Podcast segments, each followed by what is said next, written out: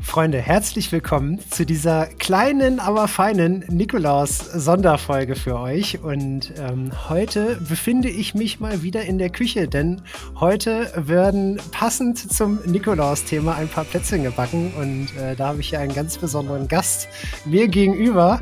Und äh, der ist ja auch schon fleißig am Teig kneten. Äh, Mike, verrat mir mal, was, was, was ist so in dem Teig hier drin? Was kommt da rein? Das äh, Keksgewürz von Angerkraut. ich, ich, ich, habe darauf gewartet. Es duftet auch schon hervorragend. Ähm, ich, der, der, sieht schon relativ fertig aus. Ich würde ihn jetzt einfach mal hier ausrollen und dann äh, können wir gleich schon mal fröhlich, fröhlich ausstechen. Ich nehme den hier mal aus dem, aus dem Topf mal raus. Mhm. Oh, das, das, ist fantastisch. Die, die Konsistenz ist sehr gut gelungen. Äh, sehr, sehr schön. Ja, jetzt ist ja Mürbeteig auch Gott sei Dank nicht so kompliziert. Ne? das, den kriege ich auch hin, den kriege ich auch hin. Vielleicht, vielleicht auch ohne Fails. Äh, so, dann hast du ja hier, ich sehe schon, du hast ja hier schon so äh, kleine Ausstecherförmchen äh, in Ankerform hamburgerisch passend. Ich weiß gar nicht, wo das herkommt.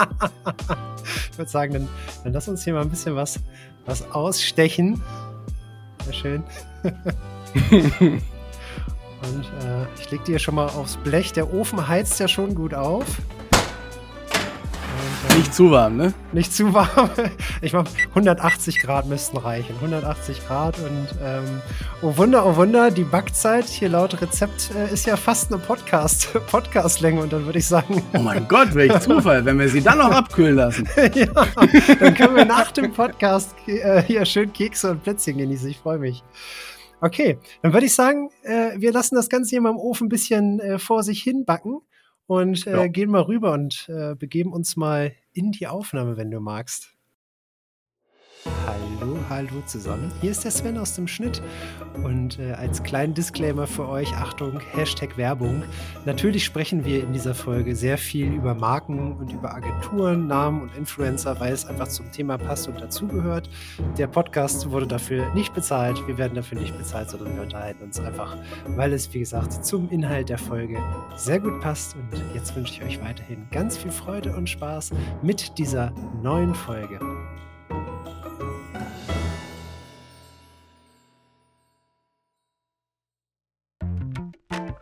Herzlich willkommen bei Reine Zeitverschwendung, der Podcast. Freunde, heute begrüße ich mir gegenüber am Mikrofon Mike. Mike ist Gamer seit 1998. Holy moly. Wie viele Spiele sind da wohl auf dem Tacho? Äh, auf Twitch ist er seit meiner Recherche ungefähr seit 2013 unterwegs. Und im beruflichen Leben äh, ist er Kooperationsmanager für Insight und für Ankerkraut. Und äh, Freunde, genau da habe ich ihn auch kennengelernt. Und ich kann euch sagen, liebe Hörerinnen und Hörer da draußen, ich habe in meinem ganzen Leben kaum jemanden getroffen, der mit so viel Herz und Seele bei der Sache ist und sich so viel Zeit für seine, ich sag mal ganz liebevoll, Schützlinge nimmt. Mike, herzlich willkommen und schön, dass du da bist. Grüß dich. Ja, hallo Sven, schön, dass ich hier sein darf. ich freue mich schon, ich freue mich schon richtig lange auf die Folge, denn äh, Freunde, das ist heute auch für mich eine ganz besondere Folge, denn äh, wie ihr gerade schon gehört habt, geht's heute mal ein bisschen hinter der Steckdose, also hinter die Steckdose. Ich habe ja in den letzten Folgen immer nur mit YouTubern und Streamer, Streamerinnen gesprochen, die quasi vor der Kamera stehen, aber damit das Ganze auch hinter der Kamera äh, vernünftig funktioniert, braucht es immer so ein paar Akteure, die im Hintergrund wirken. Und ja, Mike, ich habe es im Intro ganz kurz angesprochen. Du arbeitest unter anderem für Insight als Kooperationsmanager und ähm, du bist ja derjenige, der wirklich uns Streamern und YouTubern äh, den Rücken stärkt. Und äh, verrate uns doch ganz zum Anfang mal so als kleinen Einstieg, was macht ein Kooperationsmanager? Was, was machst du den ganzen lieben langen Tag? Ja, das ist ein bisschen Auslegungssache. Also Kooperationsmanager eigentlich hauptsächlich deshalb, weil das mein mein Lieblingsaufgabengebiet ist und ich halt alles andere, äh, weiß ich nicht. Also das, das, das, das kann man sehr vielfältig auslegen, deshalb passt der Name ganz gut. Als kannst halt als Kooperationsmanager sowohl mit Marken arbeiten, als auch Influencer betreuen, als auch Kampagnen umsetzen und äh, bist am Ende des Tages Bindeglied sowieso zwischen allem und jedem. Deshalb ist das eine, eine, eine relativ einfache Bezeichnung, um in, in einer Agentur einfach alles abdecken zu können und äh, nicht so viel erklären zu müssen. also das Multi, das Multifunktionstool, der Multifunktionsbegriff äh, dafür ja. quasi. Ja, der der klassische Kooperationsmanager, wahrscheinlich nach Berufsdefinition wäre ich wahrscheinlich eher nicht. Aber, äh, oder, oder wäre wahrscheinlich so gut wie keiner, der im Influencer-Bereich arbeitet. Aber ähm, ja, es ist halt, es ist halt einfach, es ist halt die einfachste Bezeichnung, äh, die ich in dem Bereich bisher so kennengelernt habe. Also ich habe ja sehr viel im Affiliate-Marketing-Bereich gearbeitet und ähm, da dann auch schon so tolle Titel gehabt wie Head of Corporations oder sowas. Oh, und das, hieß halt einfach sexy. immer nur so, ja, das klingt super sexy. Eigentlich heißt das nur, du bist der Arsch für alles, der, und der auch noch für alles verantwortlich ist. Oh und am besten äh, sowohl die Kampagne ranholt, als auch umsetzt, als auch kontrolliert und auch wieder zurückreportet. das, ja, bitte, bitte das einmal alles, bitte das, bitte das Komplettpaket dann. Das kann sehr vielseitig ausgelegt werden. Also ich würde halt eigentlich sagen, ich bin eher also bei, bei Insight bin ich so eine klassische Mischung aus äh, Influencer Marketing Manager, Kampagnenmanager und äh, aber auch derjenige, der die äh, Projektleitung äh, für verschiedene Brands innehat und da dann halt auch die komplette Umsetzung betreut. Mit Fokus auf Twitch, aber mittlerweile auch mit YouTube. Und dann sieht man schon, das relativ lange und schwierig zu erklären, sagst du einfach Kooperationsmanager fertig. ja, das, ich merke, das rafft ist eigentlich sehr schön. Doch gefällt mir. Also ich äh, bin, ich muss für mich auch noch mal für meinen Job. Ich habe auch so eine Multifunktion inne. Äh, ich glaube, ich brauche da auch mal so eine so eine Kurz so eine Kurzfassung. ja. für. Aber wie, wie bist du denn in, wie bist du denn zu diesem Berufsbild eigentlich oder zu dem Beruf gekommen? In den Influencer-Bereich jetzt? Genau. Also angefangen, also oh Gottes Willen. Wenn wir ganz am, fangen wir mal ganz am Anfang an, nur damit man merkt, wie, wie, wie, wie schwierig das für mich ist, wenn man sagt, wie ist dein beruflicher Werdegang. Ich, ich, ich, ich spiele mal so einen Jingle ein, so kleinen Moment. Liebe Freunde, es war einmal mit Mike. Also ich habe äh, 1996 meine erste Ausbildung zum Biologielaboranten angefangen.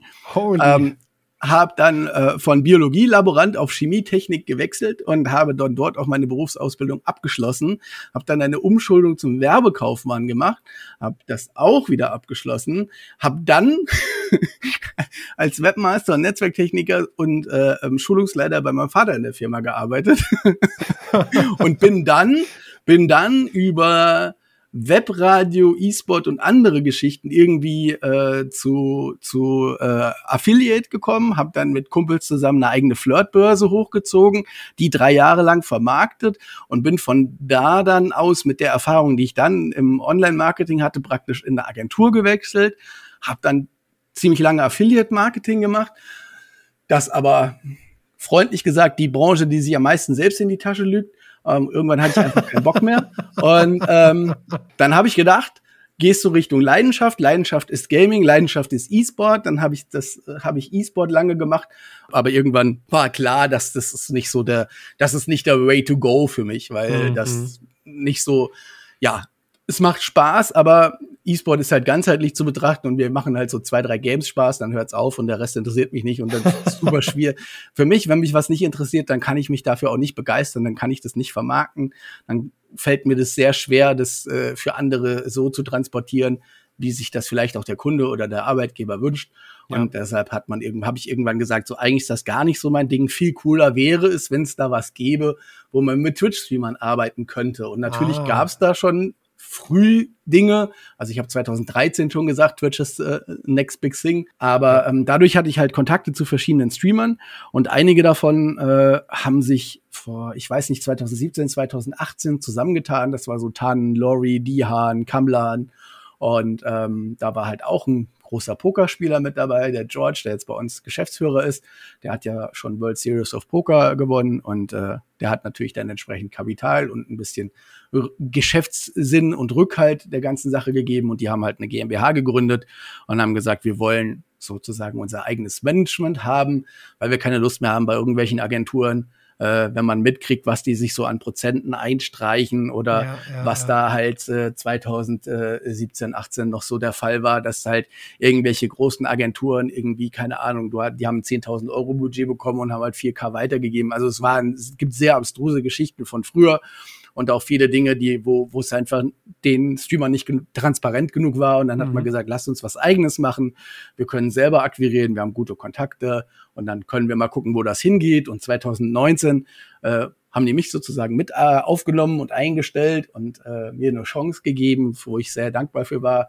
Das war sehr cool. Damals waren wir äh, waren wir in dem Sinne drei, drei Mitarbeiter mehr oder weniger und äh, zwölf Talents da war alles noch sehr tiefenentspannt. Ja. Da haben wir natürlich auch schon Marken gepitcht und versucht, Sachen aufzubauen. Und dann ging das halt so Schlag auf Schlag. Und jetzt haben wir Ende 2021. Wir sind 13 Mitarbeiter und haben halt über 70 Talents exklusiv auf Twitch. Das ist ja, halt schon ja. eine, eine ganz andere Nummer und äh, 2022 äh, wird noch wilder. Das glaube ich, das glaube ich. Wenn man, wenn man mal bei euch auf die Seite schaut und mal so ein bisschen guckt, wen, äh, also auch für unsere Hörer und Hörerinnen da draußen, äh, wer alles bei Inside vertreten ist, das sind äh, durchaus die, die, ich sage mal, die große, die, die Creme de la Creme aus dem Dachbereich. Also mal so als Beispiel Twitch Nicht nur, aber ein paar. ja, also wir haben, wir haben Twitch Farming, wir haben, ich glaube, Milch, Milch, Milchbaum ist bei euch, ja. äh, Rumatra, der Kumpel von Trimax, äh, Dragon, äh, Flesk, Reefed, Papa Platte und natürlich auch äh, die gute Achnina ist auch bei euch. Genau, aber äh, Papa Platte ist non-exclusive, ne? Also steht auch extra noch auf der Seite dabei. Also mit, mit Kevin arbeiten wir schon viele Jahre immer wieder zusammen, aber Kevin hat ja ein eigenes Management mittlerweile mit Lena von Ubase, ja. ehemalig Second Wave Mitarbeiterin, die sich dann selbstständig gemacht hat mit ihrer eigenen Agentur und da ist er tatsächlich exklusiv, aber wir dürfen ihn mit anbieten, weil wir halt schon viele Jahre zusammenarbeiten und uns eigentlich immer gut verstehen, auch mit Lena. Und da drängt sich natürlich jetzt im Anschluss die Frage auf, äh, Mike, wer ist denn davon dein absoluter Lieb? Äh, nein. Wir haben jetzt ja sehr viel über Agent oder so ein bisschen in, in die Welt der Agentur schon reingeschielt, aber es, es geistert ja auch immer noch so dieser, dieser Name Influencer-Netzwerk durchs, durchs Netz. Mhm. Kannst du so ein bisschen den, ähm, den, den Unterschied sagen zwischen Netzwerk und Agentur? Naja, gut, eine Agentur hat ja schon mal, also ein, ein Netzwerk ist ja das ist ja, wie wenn du mich fragen würdest, was ist denn der Unterschied zwischen dem Gaming-Rechner und dem Gaming-Netzwerk? Also ich meine, das äh, weiß ich nicht, wenn, wenn einem das nicht klar ist, dann ist es schwierig. Aber wir müssen ähm, auch so ein bisschen, wir müssen einfaches so ein Beispiel, auch, DiviMove. Äh, Info, Infoauftrag. Äh, also, also soweit mir das bekannt ist, ich müsste es jetzt, ich müsste jetzt selber nochmal auf die Webseite gehen und nachschauen, ob so stimmt. Aber soweit ich es im Kopf habe, hat zum Beispiel DiviMove keine exklusiven Talente, sondern hat nur viele Talente, mit denen sie arbeiten, nur die sie anbieten dürfen.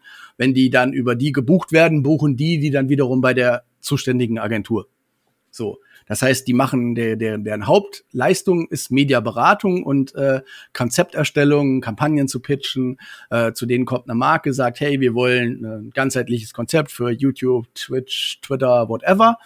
Und dann sagen die, ja geil, lass uns das so und so auf YouTube machen, äh, lass uns den und den auf Twitch mit einbinden und overall kostet euch das dann XY, dann pitchen die das, dann pitchen die das Budget, kriegen das, sind dann dafür zuständig und gehen dann zu den Agenturen und kaufen sich so oder mieten sich dann halt die entsprechenden Influencer dazu. Das wäre so, weiß ich nicht, für mich jetzt so, was ich jetzt im Kopf hätte, was, was so, was so diesen Bereich angeht. Ja, und ein Management. So ein bisschen wie Makler beschrieben, ja.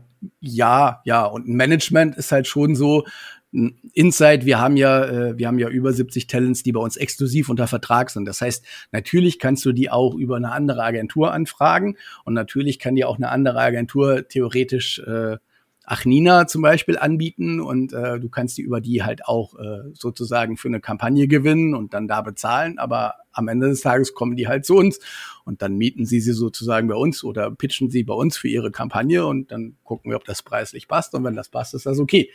Was dann auf der anderen Seite halt auch noch Geld verdienen muss und dann je nachdem, wie lange diese Kette wird, kann man sich das halt vorstellen. Also ja, es kommt gibt immer noch ein Bröckchen dazu. Kommt immer noch ein Bröckchen dazu. Ähm, ich habe ein super Beispiel aus dem Hardware-Bereich. Ich kenne zufällig jemand, der bei einem großen Hardware-Hersteller arbeitet. Auch im Marketing, der hat aber mit Influencern null zu tun. Der macht hauptsächlich so Big Data-Geschichten.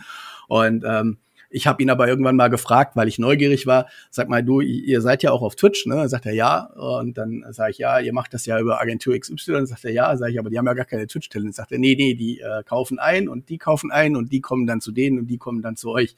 Und dann habe ich schon als, als alleine bei dem Satzbau wird mir schlecht. Und ähm, dann habe ich mal so gefragt, was, was geht denn, was wandert da denn los? Und da wandern halt 5000 los und bei uns kommen halt fürs Talent noch zwei, 2000 an. Ja, ja das ja. ist halt so die Wertschöpfungskette unterwegs. Du ja, weißt, das ist halt aber, das ist aber nix, weiß ich nicht. Also klar, an Talentstelle oder an, an, an, am Ende der Kette könnte man sich natürlich darüber aufregen. Das Problem ist aber, dass du am Anfang der Kette ja häufig eine große Agentur hast, die ein sieben- oder achtstelliges Budget für eine Marke verwaltet und die natürlich nie alle Kompetenzen direkt haben kann. Und die nehmen halt auch diese Verluste, die durch Weitergabe des Budgets an weitere Agenturen, die das dann wiederum weitergehen, die sich dann wiederum irgendwo anders einkaufen, natürlich auch bewusst in Kauf. Dem bleibt ja auch gar nichts anderes übrig, weil ansonsten müsste ja am Ende jede Brand oder jede Inhouse-Agentur direkt mit irgendeiner Twitch Agentur oder noch ja. mit Twitch, man direkt zusammen. Das ist halt völlig unrealistisch. Es ist, ja. es ist natürlich Wunschdenken und wenn man äh, eine gewisse Größe als Streamer erreicht hat und da eine gewisse Präsenz hat, sich selber auch als Marke begreift und sich selber managt oder seine eigene Agentur hat, die, wo man mitbestimmen darf, dann ist das natürlich eine komplett andere Geschichte, weil ich dann auch an die Brand herantreten kann und versuchen kann, mich direkt irgendwie zu connecten. Aber häufig habe ich das Problem, dass eine Brand äh, ja sagt, okay, für das Segment haben wir einen bestimmten Budgetbereich und dieser Budgetbereich liegt bei Lead-Agentur XY und dann ist es halt einfach so. Ähm, dass die dass die auch mal fünf oder zehntausend Euro finden, die einfach mal irgendwo rumliegen. Das passiert schon mal, wenn man ein achtstelliges Budget hat. Ja, weil man dann halt auch mal im fünf oder im zehntausend Euro Bereich Testkampagnen fährt über drei Monate oder so. Das, du kannst also Glück haben, wenn du als Streamer da reingehst und wenn du dann eine Direktbeziehung aufbaust oder dein Management oder dein Manager eine Direktbeziehung aufbaut, kann das natürlich von, von großem Vorteil sein. Aber ähm, in der Regel hast du nicht die Nerven und den Stress dafür und auch die meisten äh, haben jetzt nicht irgendwie äh, so, sagen wir mal so, wenn du, wenn du gerade genug Geld verdienst, um dich selber auch ein bisschen rich zu fühlen, willst du nicht die Hälfte davon abgeben, um dir einen Manager einzustellen, in der Hoffnung, dass es dann besser wird. Ja. Und dann, doch, dann du noch richer wirst. Der eine oder andere geht das Risiko ein und das hat sich gelohnt, aber es gibt auch mal den Fall, wo das nicht so ist. Und dann überlegst du dir halt, ob du nicht lieber sagst, hey cool, ich weiß, der fühlt sich bei Inside wohl, ich weiß, der fühlt sich bei Respawn wohl, äh, äh, ich will eh nicht so viel auf Twitch machen, ich will lieber Richtung Messen, Kreativgeschichten gehen, gehe ich vielleicht zu Instinct oder zu Second Wave, die in dem Bereich unglaublich stark sind. Und dann muss man natürlich wissen, auf was will ich denn hinaus, was ist mir wichtig und dann gucke ich mir die Agentur an, rede mit den Leuten, die dort zuständig sind und finde für mich selber raus, ist es das, wo ich hin will oder ist es das nicht? Und das ja. muss jeder für sich selber entscheiden. Also wenn ich gefragt werde, Mike, sag mir, welches ist die beste Agentur für Twitch? Dann gebe ich die Frage zurück, was ist deine Erwartungshaltung an die Agentur und in welchem Bereich möchtest, möchtest du stark unterstützt werden und in welchem Bereich brauchst du es vielleicht auch gar nicht. Und dann guck dir an, wer kann dir das bieten, was für dich selber am meisten Sinn macht von, ich hoffe, ihr schreibt gerade mit, weil das ist hier brandheißes äh, Wissen zu der, zu der ungestellten Frage, wie finde ich die richtige äh, Agentur für mich oder was, was muss ich eigentlich machen, wenn ich auf Agentursuche bin? Ja, ja, ja. Also ich habe nicht die Arroganz, mich hinzustellen und zu sagen, wir sind die geilsten, wir sind die Besten, wir haben viele Leute, wir machen viel, wir machen viel geilen Scheiß, aber ähm, das weiß ich nicht, bin da bin ich, bin ich nicht der Typ für. Wenn wir über Ankerkraut reden, sieht die Welt schon wieder ein bisschen anders aus. Da gehe ich mit ein bisschen mehr Selbstbewusstsein rein, auch was die was die Markenberatung und die Strategie angeht. Aber sich als Agentur da jetzt hinzustellen und zu sagen so, hey, wir sind das Luxusmodell und äh, wenn ihr bei uns reinkommt, dann könnt ihr drei Kreuzzeichen machen und Halleluja schreien. So da, davon halte ich halt einfach nichts, ne? Weil ist, wenn du 70 Leute hast und du befragst die, du willst nie von 70 Leuten hören, dass sie alle nur top zufrieden sind und nichts zu meckern haben, weil dann werden die alle für ihre Meinung bezahlt, weil das gibt's einfach nicht. Also du, du sagen, schaffst es nicht ja, mal. Das ist ja auch interessant zu hören, wo hat's halt nicht mal nicht geklappt, ne? Ja, aber du schaffst es ja nicht mal zehn Leute in einen Raum zu kriegen, die alle das gleiche zu essen kriegen und dann alle gleich äh, zufrieden seid. Also funktioniert. Ja. Nein, es funktioniert einfach nicht. Also Geschmäcker sind verschieden, Leute empfinden Dinge unterschiedlich und wenn man alles nur auf eine sachliche Ebene hinunterbricht, dann kann man halt gewisse Dinge schon so oder so oder so ganz klar definieren. Aber Agentur hat auch immer so viel mit Wohlfühlen zu tun. Weißt du so, ich ja. gibt halt auch gibt halt auch, äh, wenn, wenn weiß du dich halt unwohl fühlst, dann bleibst du da halt auch ja. nicht und dann kannst du auch nicht gut zusammenarbeiten. Ne? Ja, ich, ich kriege auch manchmal so die komische Frage so von wegen, ja, warum ist denn der bei euch an der in der Agentur und die? Ich sage, was ist das denn für eine Frage? Ja, die Werte, die sie vertritt, die lassen sich doch mit dem, was er vertritt, gar nicht vereinbaren. Sag ich, wir sind eine Agentur. Wir sind, du hast ja nicht in eine Familie eingeheiratet. Du musst nee. nicht auf die, du musst nicht auf die Feste mit dem gehen. Du musst dem nicht das Händchen halten, wenn es dem schlecht geht. Und du musst dem auch nicht Best Friend sein. So, natürlich, wir sind eine Agentur und ihr seid natürlich miteinander auf, auf der Seite gelistet. Das heißt aber nicht, dass ihr beide Best Buddies sein müsst oder Best Friends oder sonst irgendwas, ja. Sondern natürlich hat da jeder seine eigenen Empfindlichkeiten und jeder hat ein anderes Wertesystem. Und manchmal sind die kompatibel und manchmal sind die halt nicht kompatibel. Wir würden auch nie so Leute direkt in eine gemeinsame Kampagne Kampagne schmeißen, weil das halt völliger Schwachsinn ist. Ja, Aber auf der anderen Seite, weiß ich nicht, zu sagen, so, da gehe ich nicht hin, weil da ist der oder mit denen arbeite ich nicht, da ist die oder so, das finde ich immer so, weiß ich nicht, so, keine Ahnung. Es gibt auch Menschen, die ich nicht leiden kann, die fahren auch mit, die fahren auch ICE, deshalb fahre ich aber auch noch ICE, ja. weißt du, so. Oder. Also, Freunde, geht, äh, un, geht, geht unvoreingenommen an die Agenturen ja. ran. es ist halt immer, es ist halt immer schwierig. Das Problem ist auch, ich arbeite ja auch mal nicht nur mit unseren Talents, auch mit anderen Talents. Man arbeitet mit vielen Leuten im Laufe der Jahre zusammen. Und da sind durchaus auch mal Leute dabei, wo ich mir wünschen würde, dass ich mit denen vielleicht nicht unbedingt arbeiten müsste.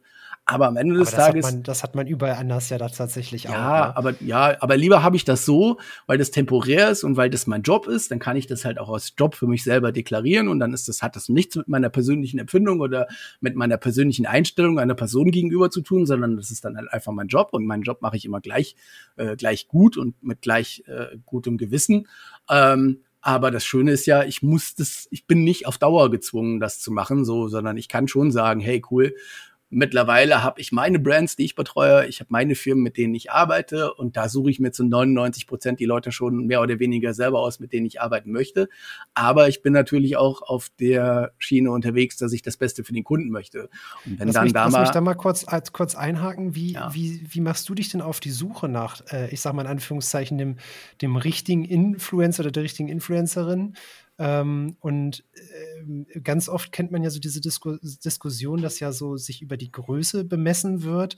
Mhm. Ähm, ist das, also kann man auch als Mikro-Influencer, wie es ja so schön heißt, auch erfolgreich werden? Oder hat man, ja, kann man. Nur, immer nur Chancen, wenn man wirklich äh, nee. Big, Big Player ist oder sehr bekannt, wie zum Beispiel eine Syndica oder eine Lara Loft, die halt sehr, sehr bekannt sind auf dem Twitch? Zwei schöne Beispiele. ne, ich ich denke ähm, da gerade dran, weil äh, vor kurzem, naja, vor kurzem in Anführungszeichen, es war ja gerade die von Twitch eine Werbekampagne, wo ja verschiedene ja. StreamerInnen auch äh, an Litfaßsäulen geklebt haben. Und genau. äh, da ist mir das Bild noch im Kopf geblieben. Ihr seht, Freunde, ich bin sehr werbeanfällig, was?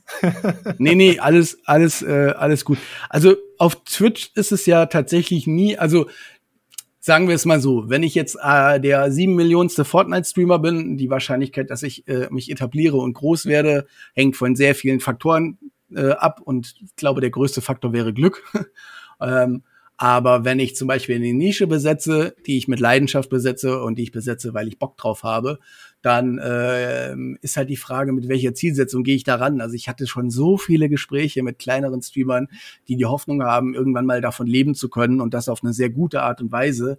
Und da sage ich halt immer so, bleib bleib bitte bis zu diesem Punkt realistisch, wo deine Einnahmen so hoch sind, dass selbst nach der Steuererklärung und nach der Krankenkasse, die du dann vielleicht sogar selber zahlen musst, weil du nicht mehr angestellt bist und die auch ein sehr großer Kostenfaktor ist, genauso wie deine Versicherungen ja. und Rücklagen ja. und viele andere Dinge, die man berücksichtigen muss.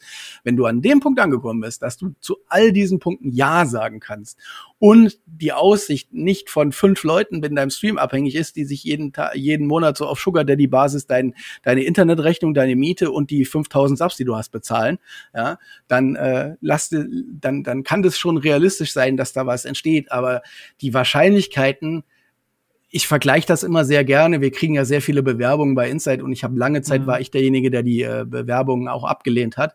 Und äh, der, ich habe immer den Leuten eine kleine, eine kleine ähm, Hilfestellung mit reingegeben, weil wir oft gefragt wurden mit, hey, baut ihr auch Talents auf? Ähm, hey, ich mache das und das voll Überzeugung und dies und ich will groß werden und so weiter. Und da nehme ich einfaches Beispiel. Also als äh, ich noch jung war, so in den 80er, 90er Jahren, wollten sehr viele Leute, die sehr, sehr gut waren und sehr begabt waren, Fußballprofis werden. Ich kenne keinen, der es geworden ist, aber ja. ich kenne viele, die es probiert haben. Und ich kenne ein paar, die es haben es halt so ein bisschen in der Landesliga oder woanders hingeschafft, wo man schon ein bisschen Geld verdient.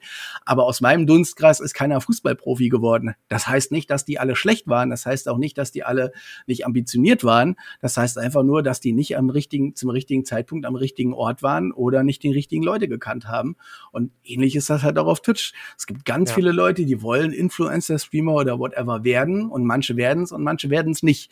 Erzwingen ja. ist man, super man, man kann schwierig. das tatsächlich auch nicht mit sieben Tage durchstreamen schaffen, sondern wie du schon sagst, nee, nee. man braucht die, man braucht die Nische und deswegen, ich finde das super gut, dass wir da auch gerade drüber sprechen. Ich hatte in einer Folge mit äh, Becky da auch schon einmal zugesprochen, dass ja bei vielen jüngeren Menschen auch der Wunsch sehr groß ist, halt durch Instagram und Co. halt diese Laufbahn anzutreten, ja. aber die wenigsten wissen halt, was hinter diesen ganzen Glamour-Fotos und so steckt, nämlich äh, verdammt harte Arbeit und auch einfach diese Prise Glück, die du halt auch gesagt hast. Ne? Genau. Es ja. gibt natürlich auch Menschen ähm, und Streamer, die verfolge ich schon länger. Und da habe ich von Anfang an gesagt, du, du hast das, was es klingt halt ein bisschen deppert, aber es ist halt so, sag ich, du hast genau das, was nicht 7000 andere auch haben. Einen gewissen Entertainment-Faktor, eine gewisse Grundsympathie in der Ausstrahlung, ein vernünftiges Technik-Setup und da kommen ganz, ganz viele Punkte zusammen. Oh ja. und, die, und die Tatsache, dass du auch noch interessante Dinge erzählen kannst. Und ähm, wenn du so weitermachst, wenn du konsequent bleibst, vor allen Dingen, wenn du es dir selber auch leisten kannst, das für eine längere Zeit durchzuziehen, aufgrund von was auch immer, sage ich, dann könnte das sein, dass du wächst und dass du nicht klein bleibst. Und ja, man darf so nicht vergessen, gerade Twitch ist halt kein Sprint, sondern einfach ein super harter genau. Marathon. Ja. Und dann ist halt die Frage, wird jemand auf dich aufmerksam? Kriegst du Support von irgendeiner Seite? Arbeitest plötzlich mit XY zusammen? Finde dich vielleicht andere Streamer, die größere Reichweiten haben, sympathisch?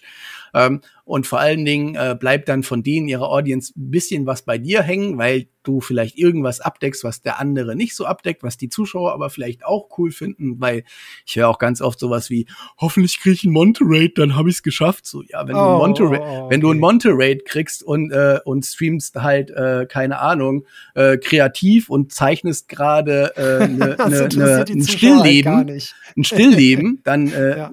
weiß ich nicht, was dir Mondehost bringen soll. Weißt du, so, ja, wenn du natürlich im Glücksspiel unterwegs bist und das bedienst, worauf die Leute Bock haben, dann ist die Wahrscheinlichkeit schon höher, dass es dir was bringt. Dann wirst du den Host aber trotzdem nicht kriegen.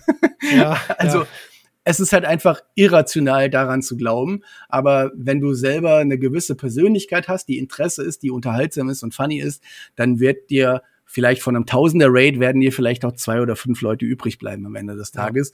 Und wenn die deine durchschnittliche Zuschauerzahl erhöhen und das dann wieder ein paar neue Leute sehen, dann kannst du halt ganz normal organisch wachsen. Der Startseitenslot auf Twitch ist völlige Vergeudung. Ja, du musst dich in dem Moment so krass auszeichnen auf der Startseite, dass Leute nicht nur auf der Startseite zu dir kommen, sondern auch aktiv auf deinen Kanal klicken und dann auch noch folgen und dann auch noch später wiederkommen.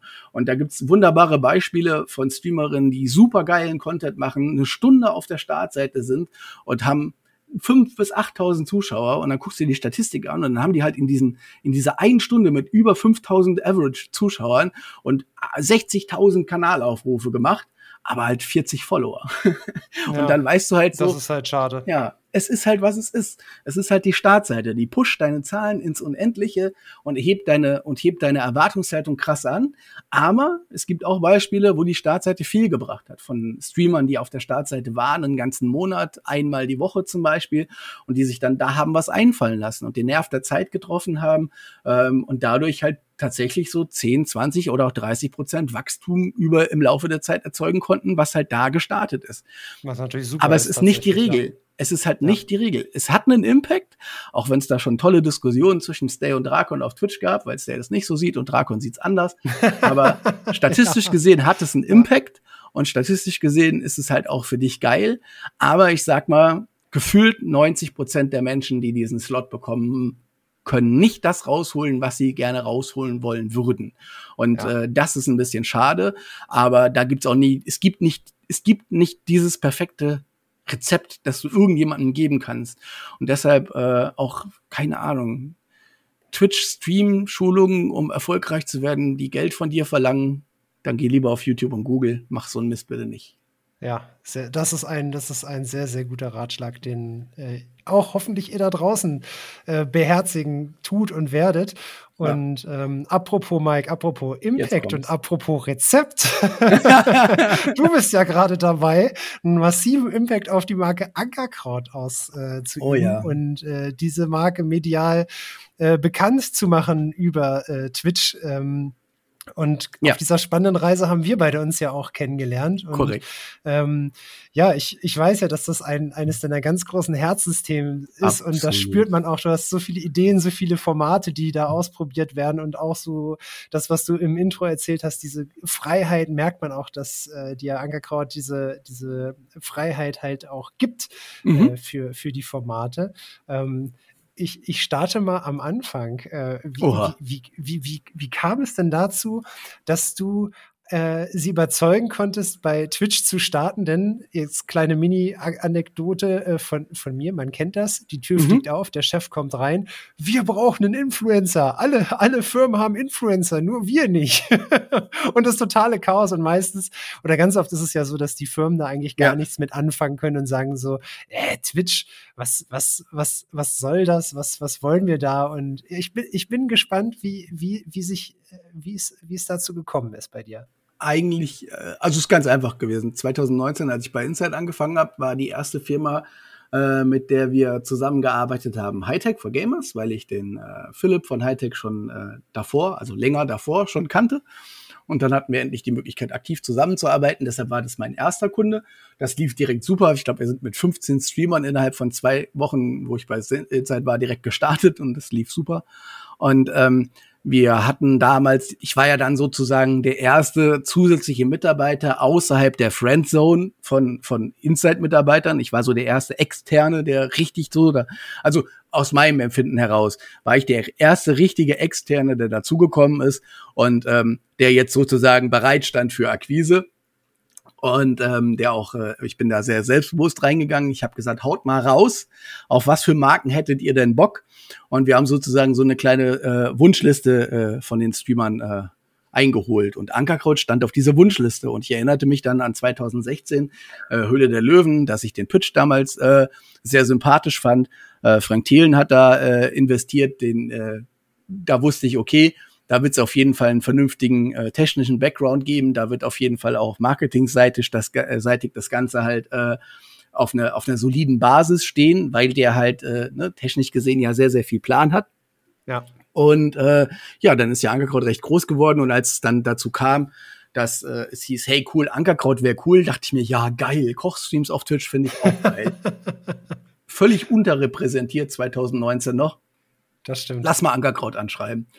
Und ich habe damals den äh, damaligen ähm, Marketing-Teamleiter über LinkedIn angeschrieben, ähm, weil also Xing oder LinkedIn war, war, war schon immer so meine, meine zwei Plattformen, wo ich zu Hause war, wo ich sehr viel genetzwerkt habe. Und ähm, tatsächlich hat der mir auch geantwortet ähm, mit der ernüchternden Nachricht, dass er dieses Twitch nicht versteht. Und ähm, dass das nicht so sein, nicht so sein Ding ist. Aber zufällig hat er einen jüngeren Bruder, der im Marketing bei Ankerkraut arbeitet und äh, hat gemeint, da renne ich bestimmt offene Türen ein, der mag Twitch. Und ich so, boah, geil. Und dann habe ich halt, äh, dann hat er mich halt weitergeleitet und dann hat es erstmal so 14 Tage Fuß gedauert. Schon, äh, der, der erste Fuß schon in der Tür. Genau. Dann hat es so 14 Tage gedauert, bis dann eine Antwort kam. Dann habe ich nochmal nachgehakt und dann kam er so ins Gespräch Ende 2019. Und bis man sich dann bis man dann erklärt hat, was man gerne machen würde auf Twitch, warum man das machen würde, mit wem man das machen würde und so weiter, war halt dann Februar 2020. Und im Februar 2020, ich glaube sogar gegen Ende Februar, ist dann damals Dihan mit dem ersten Koch Kochstream gestartet, äh, sponsored bei Ankerkraut. Das war sozusagen der erste Ankerkraut-Streamer. Und das war intern dann ein Thema, weil das war eine neue Plattform. Da war jetzt plötzlich jemand live, der das Ding machte, was man gerne allen zeigen würde, nämlich Kochen mit Ankerkrautprodukten. Der hatte eine Küche, die von Anfang an mit Ankerkrautprodukten zugepflastert war. Und der war halt auch noch aus dem Norden, nämlich äh, aus Lüneburg. Und äh, damit auch noch äh, Lokalpatriotismus äh, war da halt auch noch angeregt. Ne? Und dementsprechend haben sogar die Ankerkraut-Gründer dann diesen Stream geschaut. Und ich habe da gesessen und ich muss sagen, mir ist der Arsch auf Grundeis gegangen, weil ich nicht wusste, was kommt da, wird das geil oder wird das nicht geil. Und dann hat äh, Daniel, also Dian, die ersten, äh, die ersten Gewürze aufgemacht und dran gerochen und es dem Chat beschrieben. Und du hast halt in dem Moment, wo er seinen neuen Partner vorgestellt hat, die Gewürze auf den Tisch gestellt hat und angefangen hat, das zu präsentieren, hast du gesehen, dem geht das Herz auf. Das ist so ein Herzenswunsch in Erfüllung gegangen. Da kam so viel Begeisterung und ah, Freude schön. rüber. Sehr, sehr und genau schön. das haben halt auch die Angerkraut-Gründer gesehen. Und danach äh, war auch direktes Feedback von der Geschäftsleitung. Das ist genau das, was wir uns wünschen. Wir wünschen uns, dass Menschen das transportieren, nämlich die Liebe und die Begeisterung. Sowas wünschen wir uns als Brand Ambassador und sowas finden wir geil. Und wenn das auch noch einen positiven Impact hat auf Sales und natürlich lief das sehr gut, ne? Als erster Influencer ist jetzt nicht so das Problem, was zu verkaufen. Das hat ja sonst noch ja. keiner beworben. Und ähm, das lief sehr gut. Und dann haben wir noch ein paar Leute dazugenommen und auch mit denen lief es sehr gut. Und dann kam damals unser, äh, unser, unser Ass aus dem Ärmel gesprungen, ohne dass wir wussten, dass es drin ist. Dann äh, sagte nämlich Kevin, also Power Platte zu mir, warum habe ich eigentlich kein Ankerkraut? Und ich so, ich, was sag ich? Ey, ich, Moment mal, ich, warum die anderen Weil das jetzt nicht so der Big Player ist, der jetzt mit X Budget um die Ecke kommt, wo wir jetzt ein, ne, wegen Angebot und so. Und dann sagt er so, hey, das ist, die machen geile Produkte, ich feier das. Lass uns da einen Weg finden, das zusammen zu machen, im Austausch mit denen, im Austausch mit mir. Und lass uns das halt einfach mal probieren. Und das haben wir gemacht. Und Kevin hatte so einen harten Impact damals. Ähm, also Power Platte war, war, war noch mal so ein krasser Enabler, der auch noch so viele andere dazu gebracht hat, sich bei Ankerkraut zu bewerben. Aber noch krasser war tatsächlich, dass äh, selbst im, äh, im Umfeld der Geschäftsleitung und der anderen äh, äh Geschäftsleiter noch äh, plötzlich so 13, 14, 15-Jährige auf ihre Väter oder auch auf ihre Onkel oder wie auch immer zukamen und gesagt haben, hey, das ist voll cool, was ihr da mit Ankerkraut auf Twitch macht. Und da waren so Erleb Schlüsselerlebnisse dabei, wo mir dann äh, erzählt wurde, so, das war das erste Mal, dass mich einer aus meinem Freundesbekanntenkreis, äh, die Kids auf die Marke angesprochen haben. Ich wusste nicht mal, dass die wissen, dass ich da arbeite, weißt du so. und dann hat man gemerkt. Aber das, also, es ist aber wirklich schön. Das ist ja wirklich ja. so der, der, der Best Case, was man sich wünschen kann. Genau. Und dann hat man halt gemerkt, das ist schon krass, was für eine Strahlkraft so ein Twitch-Streamer haben kann und wie sehr man damit halt auch sagen kann, hey cool, wenn ich eine Zielgruppe erreichen möchte, die in drei, vier Jahren ja vielleicht selber mal eine eigene Wohnung hat, eine eigene Küche hat oder die sich auch jetzt schon mit gesunder Ernährung und anderen Dingen beschäftigt, ähm, die auch ein Ankerkrautprodukt geil finden, weil es halt im Korkglas und nicht im Plastik ist, weil, äh, weil Nachhaltigkeit ein Thema ist und weil viele andere Werte, die die Firma vertritt, halt auch mit dem eigenen Wertekatalog vertretbar sind, dann ist es halt eigentlich super geil. Und dann hat man das halt ein bisschen weiter ausgebaut im Sommer 2020 äh, oder Mai, Juni war das dann, habe ich halt gesagt, mein Herzenswunsch wäre es noch, das zu machen, was andere Marken nicht machen oder was viele Marken nicht machen. Ähm, mein Wunsch war es, lass uns Mikroinfluencer machen. Und ja, es ist scheiß viel Arbeit. Und ja, es ist äh, nicht immer das, wo man sagt, das hat den Ultra-Impact, das wird sich rechnen, das wird wirtschaftlich nicht so geil für Insight, es wird wirtschaftlich nicht so geil für Ankerkraut, aber äh, es wird geil für mich. Und ich will das machen, weil es gibt so viele kleine Creator auf Twitch, die richtig geilen Content machen, die cool kochen, die entertaining sind. Und warum soll ich die nicht mit Produkten supporten und wenn die coole Zahlen haben, vielleicht auch mit einem kleinen Payment supporten und ähm, lass uns das probieren. Und dann haben wir das probiert und gemacht und es kam super gut an und wir werden seitdem eigentlich also wir haben seitdem eigentlich fast keine aktive Akquise mehr betrieben. Also wir kriegen so viele Bewerbungen und wir kriegen so viele Nachfragen auch von großen Influencern, von großen Streamern, auch mittlerweile von richtig großen YouTubern, dass ich mir Krass. die Leute aussuchen kann. Und ich ja. muss nicht hingehen und muss irgendjemand mit Geld von irgendeiner Meinung überzeugen, was wir sowieso nicht tun würden, sondern es kommen viele zu uns. Und ich bin super realistisch, was sowas angeht. Mittlerweile haben wir ein Branding-Budget, mittlerweile haben wir auch äh, Freiraum, Dinge auszuprobieren, die sich nicht unbedingt direkt und sofort rechnen müssen. Also es ist vieles viel einfacher geworden. Aber damals war, war das halt noch ganz anders. Aber jetzt mal eben für 90 Sekunden 35.000 Euro rausballern, das ist trotzdem nicht das, was Ankerkraut tun ja. wird. Weil das nicht wirklich so den krassen Impact hat. Wenn ich eine Marke mit einer Allgemeinstrategie bin, die im achtstelligen Bereich äh, Branding-Budget im Jahr rausballert, dann mag das äh, kein Preis sein. Aber wenn ich, äh, wenn ich 35.000 Euro ausgebe und das ist halt dann, naja, fast im zweistelligen Prozentbereich von meinem Gesamtbudget, vom Jahr, das dann, das dann, ist das, das eine ist andere Geschichte. Ja, ja. 2022 wird nochmal was ganz anderes, äh, weil wir seit September diesen Jahres eine eigene Brandabteilung haben und auch andere Budgets nächstes Jahr gepitcht werden.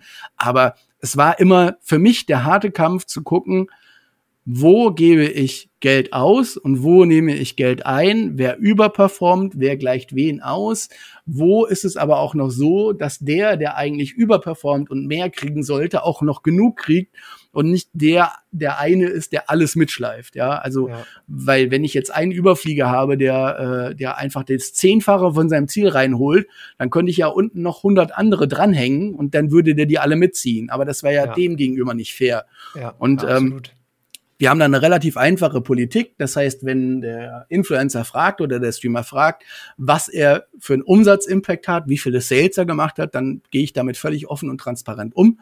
Und wenn er dann fragt, wie wird das berechnet, was können wir noch machen, was ist optional möglich, können wir mal ein Event machen, dann reden wir halt über alles. Es ist nicht so dieses, ja, du hast gut performt diesen Monat, ah, ich könnte da vielleicht was machen. Ah, wie viel habe ich denn verkauft? Ja, genug. Sondern es ist schon so, äh, es ist schon so, dass ich, dass ich da tatsächlich auch äh, mit, mit, mit Zahlen äh, mit Zahlen äh, aufwarten kann und darf. Und das ist halt das Schöne.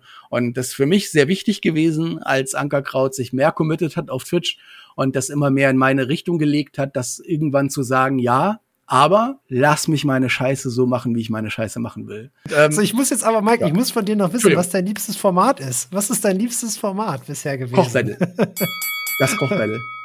Also du meinst ja auf dem Ankerkraut-Kanal, oder? Genau, was hat dich, was hat dich am Kochbattle so gehypt? Also ich kann es mir denken, aber. Naja, das Kochbattle ist ja aus einer aus einer Idee heraus entstanden, dass wir gesagt haben, wir würden gerne sowas wie das Vox Kochduell machen oder sowas wie The Taste oder oder oder. Und dann hingen wir alle da und sagen so, ich glaube, das war dann letztes Ende letzten Jahres, wo dann alle sagten, ich glaube, das mit Corona dauert noch ein Jährchen oder länger. und ich dann so sagte, ah, das äh, vielleicht kriegen wir es ja hin, irgendwie Sommer 2021 wieder eine Gamescom zu haben. Und alle dann so, ah nee, Mike, lass mal. ich glaub, glaub doch einfach nicht an, nicht. wir glauben nicht an Politik und Bevölkerungssolidarität, also lassen wir das. Und ich so, ja gut, okay. Aber wir wollen irgendwas Formatmäßiges machen. Und dann haben Dezember 2020 haben hier Itja und äh, Kodia Cosplay äh, haben das erste Mal dann auf dem Ankerkraut-Kanal Kochen gestreamt. Es kam direkt super an. Also, boah, was? Ankerkraut hat einen Twitch-Kanal? Crazy. Und dann war auch direkt so das Thema, wollen wir da nicht ein Kochbattle machen? Also, wir haben es halt Kochbattle genannt. Das erste hieß noch Kochduell. Das Video ist allerdings unbenannt, weil Kochduell eine eingetragene Marke der, äh, von Vox ist. ja. ähm, haben wir es halt in Kochbattle umbenannt und wir hatten von Anfang an die Idee, wir wollen Leute gegeneinander kochen lassen, aber wir können ja nicht probieren. Also brauchen wir eine, Schwierigkeit. Und die Schwierigkeit war relativ, äh, relativ schwierig zu finden, weil du, wie machen wir das? Und irgendwann kam ich halt auf die Idee zu sagen, hey, wir geben denen einfach eine Zutatenliste ohne Mengenangabe für eine Vor- und eine Nachspeise und sortieren die auch noch alphabetisch. Und dann sitzt du erstmal da wie der Ochs vom Berg, weil du hast weder ein Rezept noch weißt du, worum es geht. Du weißt nur, okay, ich wollte kein Fleisch und der andere ist allergisch gegen Tomaten, deshalb sind die Sachen da nicht mit drin. Aber was mache ich jetzt mit diesem Warenkorb? Was mache ich jetzt mit diesen Zutaten? Und das Witzige ist, ich suche mir immer Rezepte raus, nehme dann davon die Zutatenliste, baller das halt äh, in eine Tabelle, mach die, mach die äh, Mengenangaben weg und ähm, die Doppelungen lasse ich auch raus. Ne? Also wenn in der Vor- und in der Nachspeise Mehl drin war, dann gibt's halt nur einmal Mehl auf der Liste. Und so wird's halt immer schwieriger rauszufinden, was es denn eigentlich war. Und es wird immer cooler, weil die Leute müssen alle Zutaten benutzen, die da drin sind und dürfen zusätzlich nur die Ankerkrautgewürze oder alle Ankerkrautprodukte benutzen. Wir haben auch schon mal jemand gehabt, der dann. Sich ja, wie, wie hoch ist ja. denn die Trefferquote bisher gewesen bei den, zu den Originalrezepten? Das ist sehr unterschiedlich. Also wenn man sehr penibel nimmt, dann nicht sehr hoch. Wenn man es etwas breiter interpretiert, dann schon höher. Ähm, wir hatten auch schon, wir hatten auch schon Leute, die es exakt getroffen haben. Ähm, aber das kommt eher selten vor. Und deshalb haben wir aber das Coole daran ist ja, du kannst nachher die Kreativität, die jemand in das Gericht legt, bewerten. Und was wir halt auch bewerten ist, wie schön wird das angerichtet. Also das muss den Leuten muss halt einfach klar sein. Wir können es ja nicht probieren. Klar, wir sagen zu jedem, probier mal, sag, wie es schmeckt. Es gibt auch Leute, die sagen, boah, nee, das ist aber nichts geworden. Aber es gibt auch Leute. Richtig widerlich, widerlich. Richtig widerlich, was ich da gemacht habe. Es gibt aber auch, ne, du weißt halt nicht, wie gut kann der Schauspieler und sagt er das jetzt nur, ist es wirklich so? Deshalb äh, ist das nächste Kriterium, was wir dann halt bewerten können, wie schön ist das Gericht angerichtet, wie kreativ ist das, was damit umgesetzt wurde. Und ähm, das wird dann halt bewertet und dementsprechend hat, gibt's dann äh, einen, der mehr und einen, der weniger Punkte hat. Aber Verlierer gibt's auch keinen, weil beide kriegen einen gleichwertigen Preis. Das war mir halt wichtig. Es soll um ja. den Spaß gehen und nicht darum, dass der eine was hat und es dem anderen nicht gönnt, weil die eine Community ja die Meinung ist, dass der, ne, das war ja Ich, wollte gerade sagen, aber dann hast du, aber dann hast du die, die Rechnung ohne der ohne die Community ja. gemacht. Ja, wir hatten tatsächlich auch schon, wir hatten tatsächlich auch schon so so zwei Kochbattle, die etwas äh, äh, desaströser im Nachhinein ausgegangen sind, weil da, äh, weil da Leute aus den Communities das komplett anders wahrgenommen haben, wie ich zum Beispiel. Und da haben wir einmal haben wir eine böse E-Mail bekommen mit Mobbing-Vorwürfen. Oh nein. Und äh, einmal gab es halt Riesendiskussionen darüber, ob das andere jetzt wirklich so viel kreativer gewesen ist oder nicht. Und ähm, das Komische ist tatsächlich, dass selbst wenn die Streamer selber sagen, es ist doch für uns, also für mich war alles okay, es gibt überhaupt einen Grund, sich aufzuregen, gibt es aber trotzdem Zuschauer, die so into it sind, dass die sagen, nein, das geht gar nicht, du warst viel besser. Die Kochbattle Ultras. genau. Aber so ist es halt, ne? Du kannst es nie allen recht machen. Ich versuche dann mit allen zu kommunizieren und das irgendwie ein bisschen hinzubiegen. Ähm, aber ja, es ist, what it is, ne? Und ich sag halt, wenn die Leute äh, sich vorher ein bisschen mit Kochbattle, Fabi und Fee beschäftigen, dann wissen die auch, da kommt mal so ein, da kommt mal so ein schnippischer Spruch, aber das ist ja mehr der Unterhaltung geschuldet, wie das wirklich irgendwas böse gemeint ist, ne? Und äh, damit sollte man dann schon klarkommen, ansonsten sollte man nicht an einem öffentlichen Format teilnehmen. Absolut. Und äh, Freunde, ich pack euch den, äh, den Link zum, äh, zum Ankerkraut-Kanal natürlich auch in die Show Notes. Äh, schaut auf jeden Fall mal vorbei. Und wenn ihr mögt, äh, dann lasst auch gerne äh, ein Abo da, denn ähm, auch das Abo kommt einem guten Zweck äh, zu. Denn äh, das muss ich einfach nochmal featuren, weil ich die Idee einfach so schön finde. Danke. Ähm, äh, Ankerkraut behält die Einnahmen nicht für sich, sondern spendet die Einnahmen und das auch über eine sehr, sehr gute Plattform. Better Place nennt die sich. Da, äh, wer, wer meinen Stream verfolgt hat, der weiß, Live for Life hat damit auch schon oder arbeitet damit auch. Äh, das ist tatsächlich eine, eine Spendenplattform, wo man weiß, dass das Geld auch ankommt, wo es hinkommen soll man kriegt auch eine Bescheinigung und ähnliches. Und ähm, Mike, welches Projekt habt ihr euch denn ausgesucht, was ihr euch, äh, was ihr unterstützt? Wir unterstützen fellfreunde.de, da kann man sich auch gerne mal so äh, informieren. Ähm, die, äh, da geht's hauptsächlich um Tiere, also hauptsächlich um Hunde und äh, Katzen und dass die ein neues Zuhause finden, dass denen geholfen wird. Und äh, in dem Bereich supporten wir sehr, sehr gerne. Ich mag Hunde, ich liebe Hunde über alles. Ja. Bin jetzt nicht so der Ultra, der Katzen-Ultra, aber ich habe auch nichts gegen Katzen. Aber ähm, Fellfreunde ist tatsächlich so ein, so ein Ding, äh, da steckt ein bisschen Herzblut mit drin, da supporten wir sehr gerne.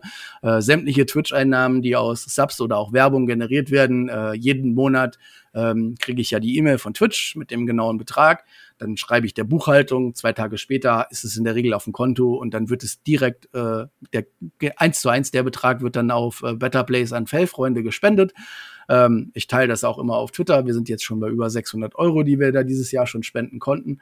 Und ähm, da kann auch jeder nachgucken, weil du siehst ja auf Better Place, was gespendet wurde. Ja, also eine sehr transparente Plattform. Ja. Äh, vielen Dank. Es ist eine, eine, eine richtig, richtig schöne Idee. Also, Freunde, äh, wenn es euch, wenn ihr da mehr Informationen zu haben wollt, dann äh, schaut gerne auch mal bei, bei dem Twitter-Account von Ankerkraut vorbei. Äh, Link findet ihr natürlich auch in der, äh, in der Podcast-Beschreibung. Und ein Thema, was ich mit dir auf jeden Fall noch ansprechen muss, oh oh. Äh, Achtung, äh, let's get nerdy, wie man so schön sagt. Äh, du zockst ja seit acht, also seit 98 ja. äh, bist du am Zocken und da ist natürlich mein Nerdherz explodiert, weil das auch so rund die Zeit war, wo es bei mir mit dem Game losging. Eigentlich habe ich früher angefangen. noch früher.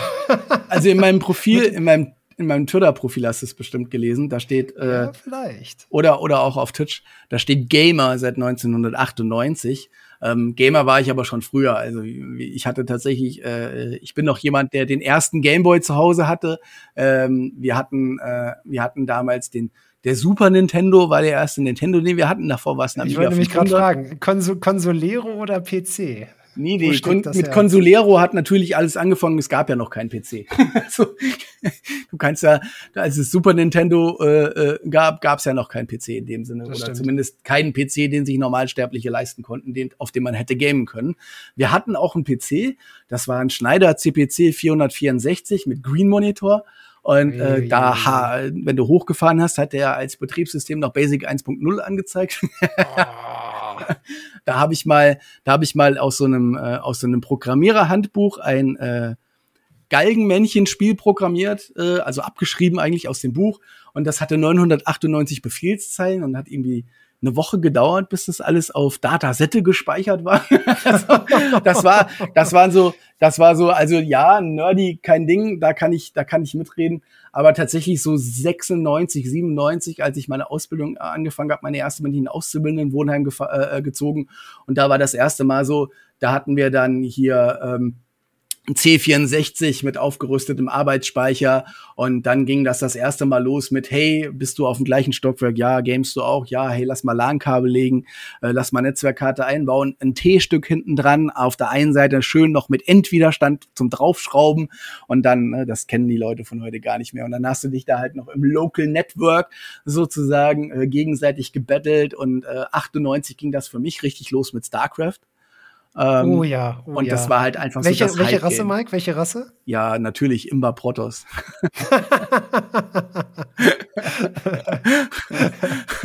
ich, ich habe nichts anderes erwartet. nee, und dann haben wir, dann haben wir über, äh, ich weiß gar nicht mehr, wie hieß das denn? Irgendeinen Net-Messenger, den wir auf dem Rechner hatten, wo wir uns auf die IPs gegenseitig schon Nachrichten schreiben konnten, so ähnlich wie das mit ICQ dann später möglich war. Sowas hatten wir damals schon. Ich weiß nicht mehr genau, wie es, wie, das Programm hieß. Das ist schon einfach so lange her. Und dann haben wir schon so, bestellt einer Pizza? Ja, klar. Bestellst du? Nee, bestell du. Okay, ich hätte gern die Pizza. Und unsere Freunde waren so, im gleichen Raum oder die waren halt ein Zimmer weiter. Du hättest einfach, du die Türen waren übergehen können. Das wäre nicht cool gewesen. Das aber wir haben cool geschrieben, gewesen. weil es war cool.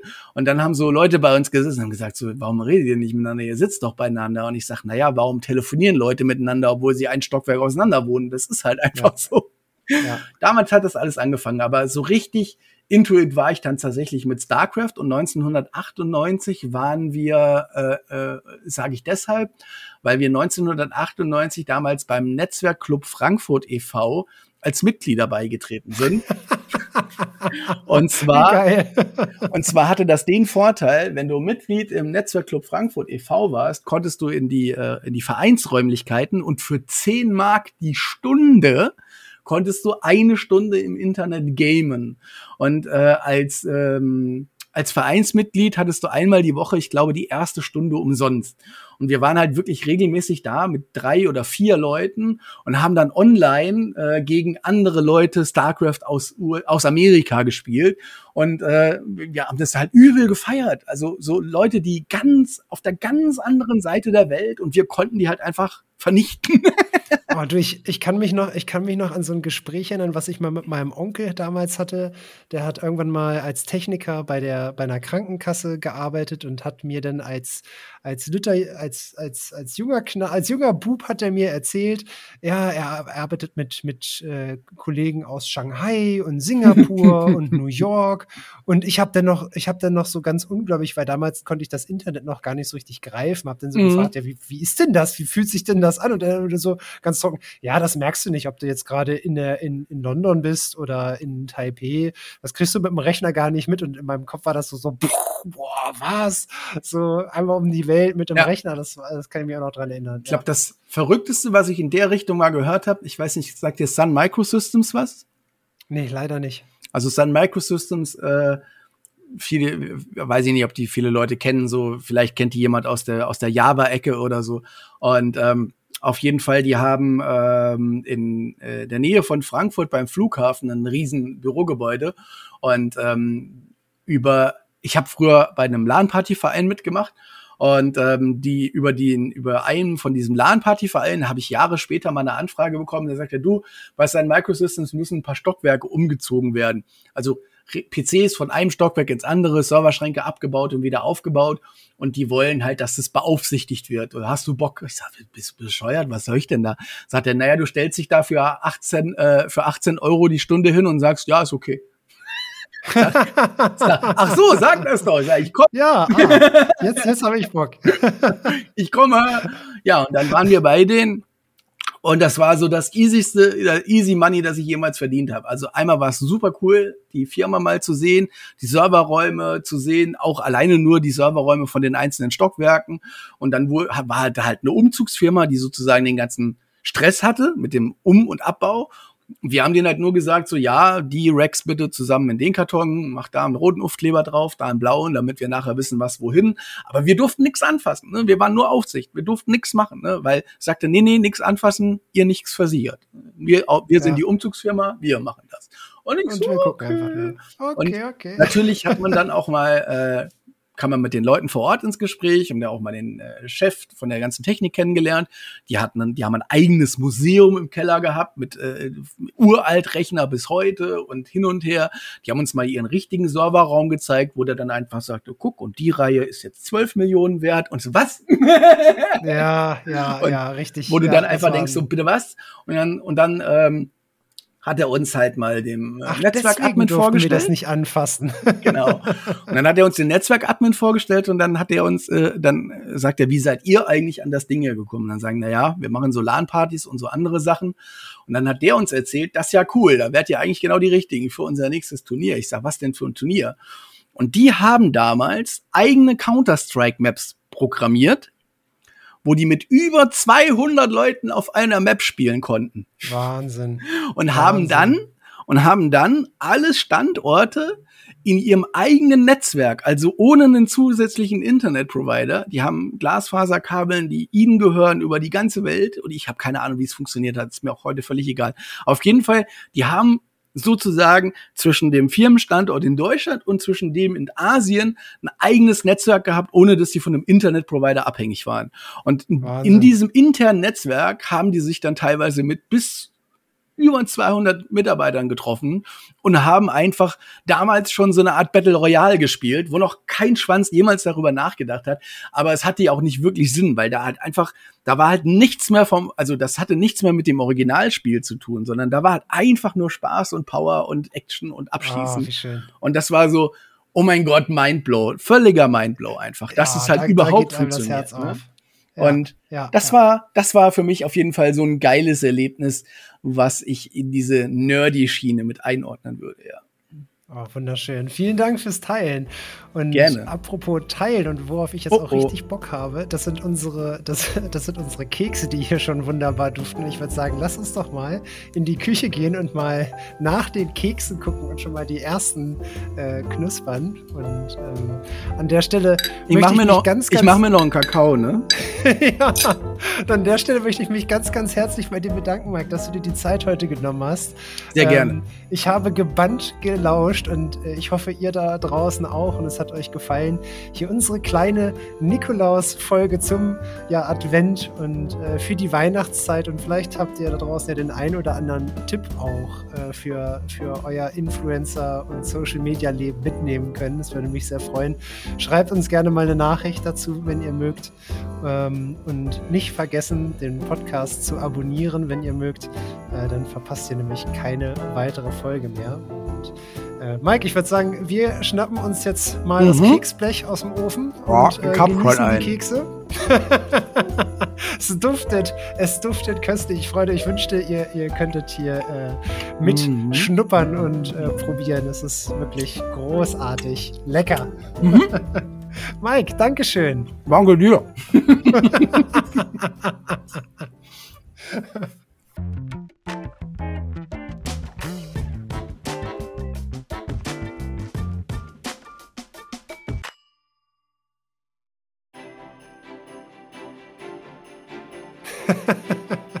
Freunde, ja. Und während Mike da vorne gerade noch sich über seinen frischen Kakao freut und den letzten Keks genießt, dachte ich, ich nutze nochmal die Gelegenheit und verabschiede mich von euch. Vielen Dank fürs Reinhören.